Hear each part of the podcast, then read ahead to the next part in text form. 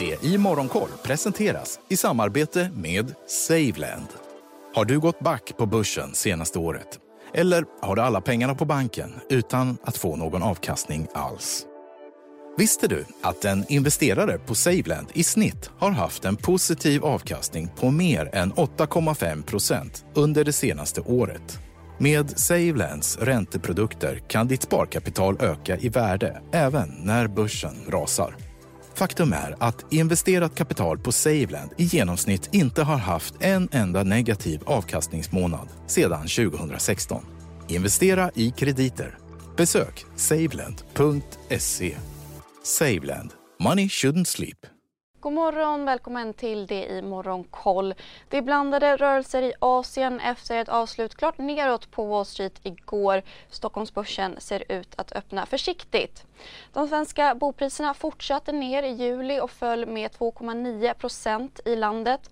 Bland bostadsrätter sjönk priserna i Stockholm som mest med 3,5 procent. Det största prisfallet syntes bland villor i Malmö som tappade 3,8 procent, det enligt Value Guards HOX index. I augusti väntas lite av en uppstuds i Stockholm men priserna spås fortsätta ner de kommande månaderna. Bland övriga nyheter har en chef i Millicoms ledningsgrupp sålt aktier i teleoperatören för cirka 9,7 miljoner kronor det enligt ett pressmeddelande igår. Och det First North-listade gamingbolaget Thunderful Group slutför förvärvet av Robot Teddy och betalar motsvarande 12 miljoner kronor i kontant tilläggsköpeskilling. I Asien backar Tokyobörsen runt 1 medan Shanghai, Shenzhen och Hongkongbörsen handlas runt nollan. Den japanska teknikjätten Sony backar 2,5% Igår kom uppgifter CSRD. Ännu en förkortning som väcker känslor hos företagare. Men lugn, våra rådgivare här på PWC har koll på det som din verksamhet berörs av. Från hållbarhetslösningar och nya regelverk till affärsutveckling och ansvarsfulla AI-strategier. Välkommen till PWC uppgifter om att bolaget stäms på upp till motsvarande 65 miljarder kronor. Bolaget anklagas för att ha missbrukat sin dominerande ställning med överpriser i Playstation-butiken. Japans preliminära industri-PMI sjönk mer än väntat till 51 i augusti. Även tjänste-PMI sjönk mer än väntat till 49,2. På råvarumarknaden lyfter oljepriset något och ett fat Brent handlas nu för cirka 97 dollar fatet. Igår flaggade Saudiarabiens energiminister för att terminspriserna inte reflekterar underliggande utbud och efterfrågan vilket kan tvinga OPEC att minska produktionen vid sitt möte nästa månad. På valutamarknaden föll euron till en ny rekordlåg nivå mot dollarn igår.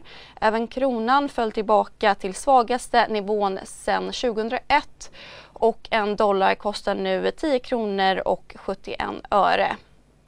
I USA avslutade börserna som sagt neråt igår blir det S&P 500 backade drygt 2% och Nasdaq närmare 2,5% Bland bolagen rapporterade kommunikationsbolaget Zoom bättre vinst än väntat men sänkte vinstprognosen för det tredje kvartalet. Aktien tappade 8,5% i efterhanden. Cybersäkerhetsbolaget Palo Altos rapport kom in över analytikernas förväntningar och aktien lyfte drygt 8% i efterhanden. Streamingtjänsten Netflix backade 6% efter en sänkt rekommendation till sälj från behåll av analyshuset SCFRA. På agendan idag väntas ytterligare rapporter från affiliatebolaget Better Collective, investmentbolaget Latour och ögonspårningsbolaget Tobii. Vi får även inköpschefsindex från både USA och euroområdet och Börsmorgon sätter igång som vanligt klockan 8.45.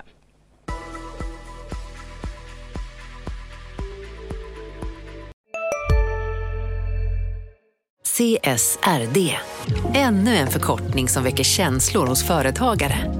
Men lugn, våra rådgivare här på PWC har koll på det som din verksamhet berörs av. Från hållbarhetslösningar och nya regelverk till affärsutveckling och ansvarsfulla AI-strategier. Välkommen till PWC. Hej, Synoptik här. Så här års är det extra viktigt att du skyddar dina ögon mot solens skadliga strålar. Därför får du just nu 50% på ett par solglasögon i din styrka när du köper glasögon hos oss på Synoptik. Boka tid och läs mer på synoptik.se. Välkommen!